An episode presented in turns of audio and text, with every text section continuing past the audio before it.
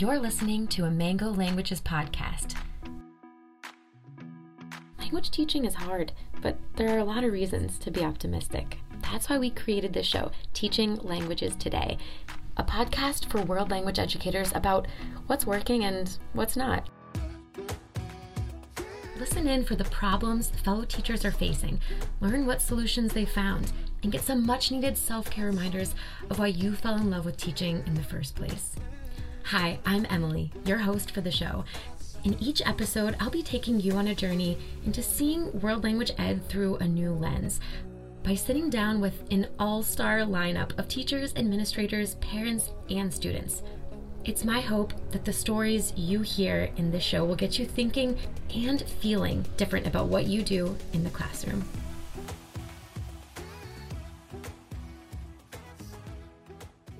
Hello, friends, and welcome back to the show. Today, I got to sit down with high school teacher slash social media star Rebecca Rogers, or as her students and the world of social media knows her, Mrs. Rogers.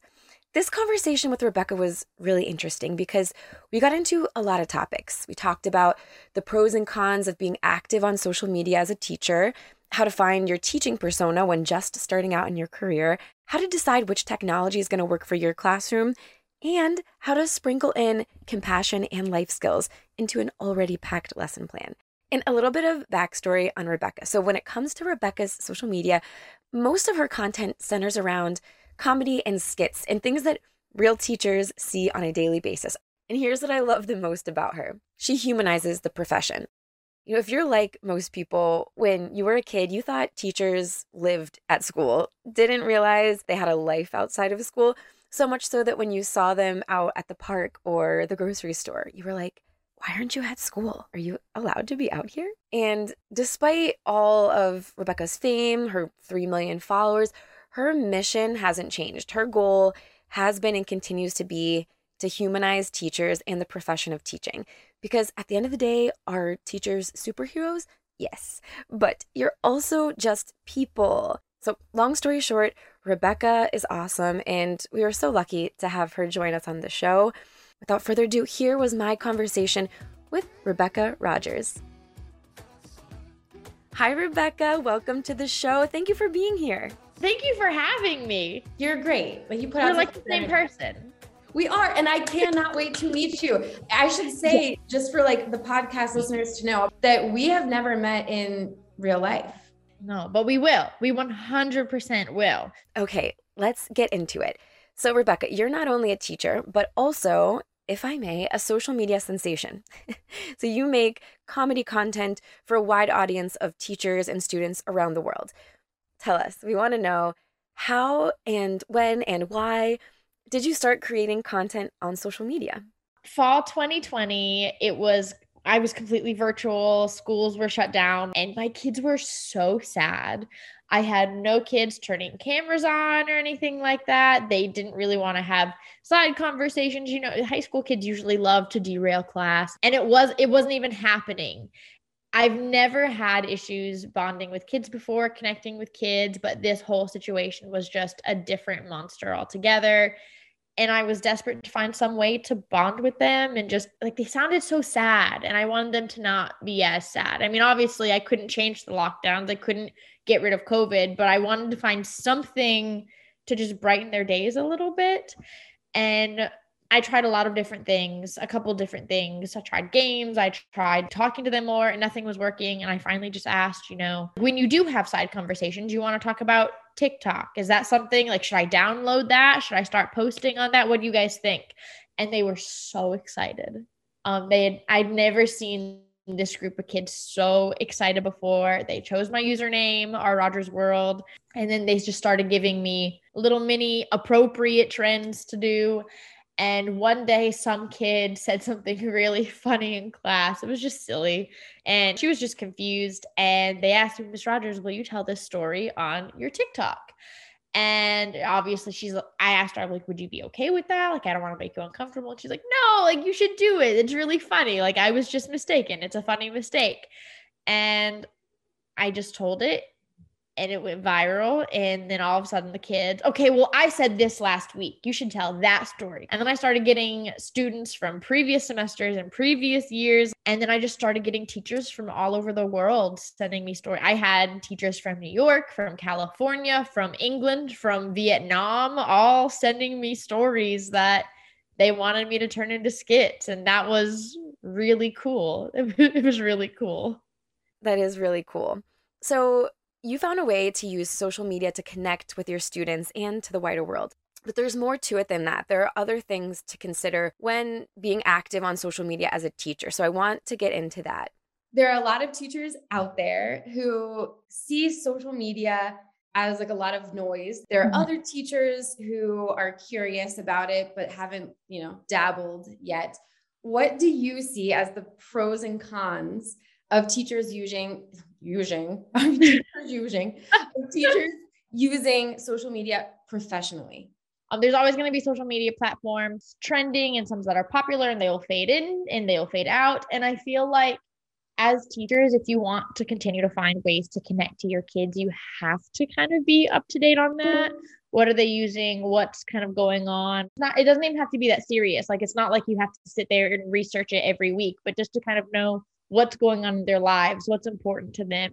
I mean, how are you supposed to really connect and bond with them if you don't know anything about what they're interested in, you know? And so I don't even think that teachers have like te- you don't have to post anything, but to just kind of be aware. And what would you say to teachers who might want to actually post and get involved doing something like what you do, which is like sharing out content related to teaching, but they might have worries about it, downstream impacts of admin getting concerned? Or how would you talk to them about your experience of just like being authentic in social media? I think at the end of the day, you know, everyone has their own boundaries, you know different school districts and school systems and admin and things like that, everyone's going to have their own boundaries. And also remember that no matter what, it doesn't matter who you are, there's going to be people that hate everything that you put out.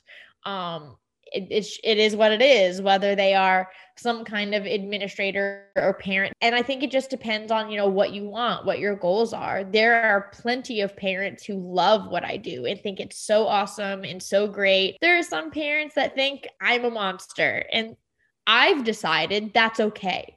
I, again, it just depends on what your personal boundaries are, what you're wanting, and what you're comfortable with. You said you, you've gotten criticism. What have been some of the critiques that you've gotten? I started my platform just, you know, making my kids laugh. They gave me stories, asked me to use stories that happened to them. I had one lady tell me that I was emotionally traumatizing them by making stories about them. And I'm like, this kid literally begged me for three weeks to use his story. Like, you don't know, you know, you don't know what you're talking about. At the end of the day, the whole goal was to make my kids laugh and it's just gone from making a hundred kids laugh to making 3 million kids laugh. And i don't care if they're 10 15 or 40 years old they're my kids. Yeah well speaking of age how old were you when you first stepped into the classroom? I was 22 so quite young. Yeah. A lot of new teachers struggle to find their voice and their teaching persona what is one piece of advice that you could give teachers starting out to help them find their voice? First things first, the biggest lesson I learned when I first started teaching is that your department chair, another veteran teacher are probably great teachers, but that doesn't mean that what they do is going to work with your personality and your style of teaching. You know, I personally like to teach through games and simulations. That doesn't mean everyone is going to enjoy them. That doesn't mean all teachers are going to enjoy that. It doesn't mean all teachers are going to execute it the same way. Find your style, what works for you, and that could take a year, it could take 3 years. It's not a race, it's a marathon. So true. Finding your unique teaching style is not a race, it's a marathon. Okay, well, technically, marathons are races, but you get the point. Just don't forget that when it comes to teaching, you're playing the long game. Okay, now back to the conversation. Let's talk tech. Tech assisted teaching can improve student learning, but of course, every new software, every new product entails a learning curve and some kind of transition for the teacher and for the students. So, as a teacher, how do you decide when and how to use technology in the classroom? I think there's a fine line between, hey, this is helpful and hey, this is just flashy.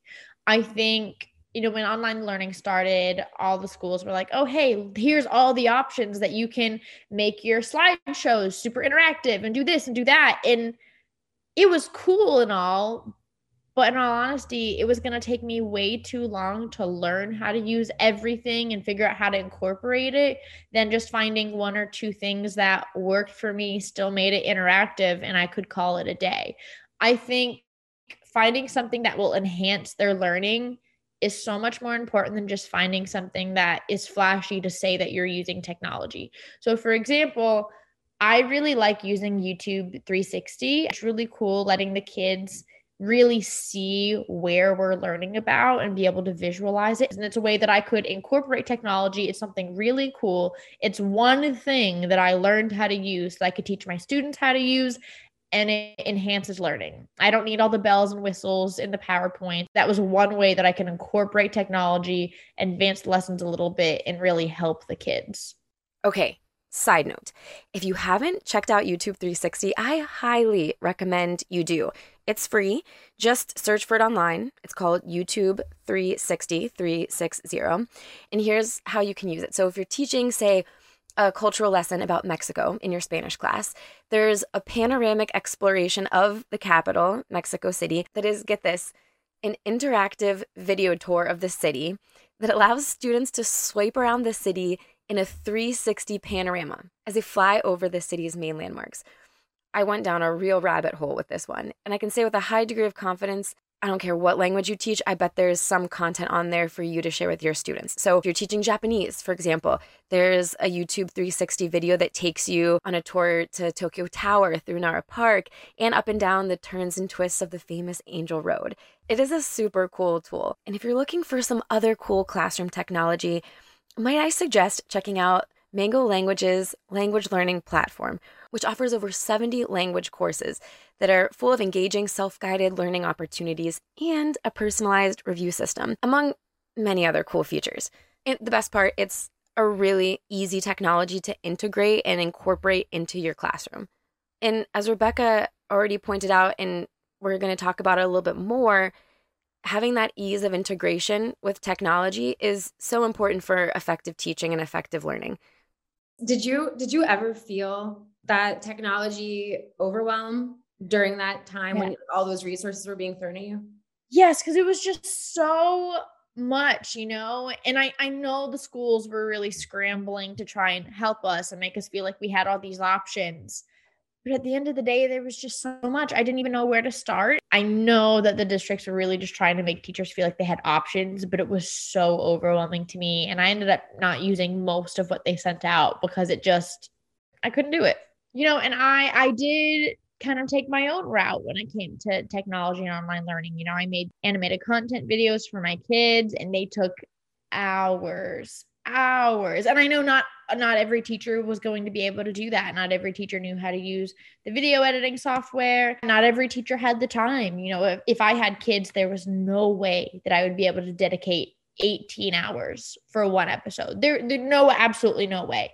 And so I just kind of did what worked for me and what worked for my kids, but that doesn't mean that anyone doing more or less was any better or worse as a teacher. It was just what was possible for us in the situations that we were living in. Exactly. Do what you can with what you know. Now, there's another part of Rebecca's teaching experience that I really wanted to ask her about. And this has to do with her switching schools because she taught at two different schools that were very, very different. And that switch allowed her to change the way she approached teaching. It changed her teaching philosophy. So here's what Rebecca said when I asked her about how her teaching philosophy has shifted over the years originally when I started, I know that I wanted my goal to be helping kids put their like take control of their futures, helping kids to connect with the curriculum. I really wanted to make it relevant to them, important to them, and help them figure out how it could apply to their life. And that was really important to me. Um, I started at a very, very affluent school so in all like in all reality when it came to mixed classes of like honors versus academic i might have had three kids that were not honors kids. It was a very very high achieving school like almost in a toxic kind of way. Not even almost it wasn't a toxic way. 100% way the expectations were crazy you know it, the kids were so competitive with each other that it kind of spilled into the teachers also. And that's kind of where that idea of well let's help the kids you know kind of try and take control of their futures. Because that's all the kids were worried about anyways was am i going to get into this ivy or what college am i going to go to? And then when i went to my second school it was like night and day. And the school itself was pretty night and day. You know you had kids who went home to a house with a four car garage and you also had kids who did not have a home to go to at the end of the school day and that was really I mean, that really changed my perspective because, like, yes, the kids that were ready and able to look forward to their future, like, yeah, absolutely. I wanted to help them feel in control and make the content feel relative to their lives. But I also just wanted to create a safe space for my kids to know that you were safe here, you were loved here. If whatever you needed, like, tell me what you need, and I'm to do what I can to make it happen. Whatever you have going on at home, like, I'm want to make you feel warm and safe. You know, it's it's all about like Maslow's hierarchy of needs, you know. If the kids' basic needs are not being met, there's absolutely no way that learning about the renaissance is going to have any like they're not going to have any idea what i'm talking about because they're not going to be able to pay attention. They're not going to be able to retain that. I'm sorry i have a cat hair on my nose and i'm like i can't can't find it. It's somewhere on my face and i can i'm like sitting here i'm like wow i've been scratching my face for a while. I should probably explain why. I cannot find it. My cats just shed like nobody's business but it's okay. That's fine. They're just a part of me yeah, you can't hear it because I had myself muted, but I was cracking up this whole time. I gotta say, that cat hair was a lot like French vowels, all over the place, yet absolutely impossible to pin down. You know, being at a school where kids' basic needs were not being met for a good for a good percentage of them, it just it really changed what I needed to focus on. And sorry, it's really distracting. I cannot find. I was like, holy, I tried to ignore it for a second. And I was like, nope, nope, that's not that's not gonna happen. Oh my gosh, this is the perfect example of what you're literally talking about right now. If you have a need, yes, it really it. is. It's this has to be in it. You cannot cut any of this. It it is like just having a freaking cat hair on the side of my nose itching the crap out of me. Just I can't focus on even what I'm talking about. Like those kids that don't have a roof over their head, don't have electricity, don't have food at home. You know, they cannot focus on school. And yeah, of course, there are some kids that are super fortunate and don't have those problems. And I can focus on other things with them. But yes, some kids needed some support and other kids needed something completely different from me. And that's what being a teacher is. As a teacher, we might go into the classroom thinking like we have one goal and we wear like this one main hat but the reality is you end up wearing so many hats. You can almost get like cognitive dissonance where you're like what is my actual like role here? What was i hired to do? What should i be doing? What do i want? So how did you manage all of these different hats in one job? Honestly i just took it one step at a time. Like what do my kids overall need on this day? And sometimes that would be the lesson that I spent a long time planning and figuring out. And sometimes that would be a catch up day. We all look very stressed out and overwhelmed and overworked. You know what? We're going to put everything to the side. We're going to play catch up day. A lot of teachers get overwhelmed thinking like how am I how am I going to adjust to my individual learners when I'm only one person? So how did you approach that in the classroom? I honestly ask the kids, like, what do you need from me? How can I best support you? And sometimes a kid was like, oh, I'll just let you know if I have extra questions, like if I'm really struggling, or hey, can I actually like finish this at home and turn it in the morning? Hey, can I just go get some water, like take a walk to the water fountain and come back? Like, I honestly just asked them, what do you need from me? Because I could think, hey, this is something really helpful. This is going to get them through the day and it's actually detrimental to them. And so i i learned that you know when i assume oh this is going to be helpful to them or that's going to be helpful to them it's not that's not always the case. Just asking them straight up what do you need from me? is always is always the first step. It's not always an option to do exactly what they want but let's see what we can make work to help you. They're like oh what do you need right now? Oh i need to sleep the entire period we can't sleep in class every day. You know, what can we do instead? Or if they're like, I really need to eat something right now. And I I don't let food in my classroom. I've had too many kids put sticky wrappers in into textbooks. I've had to clean up half-eaten fruit off the floor. Like it's gross. We don't do food in my classroom.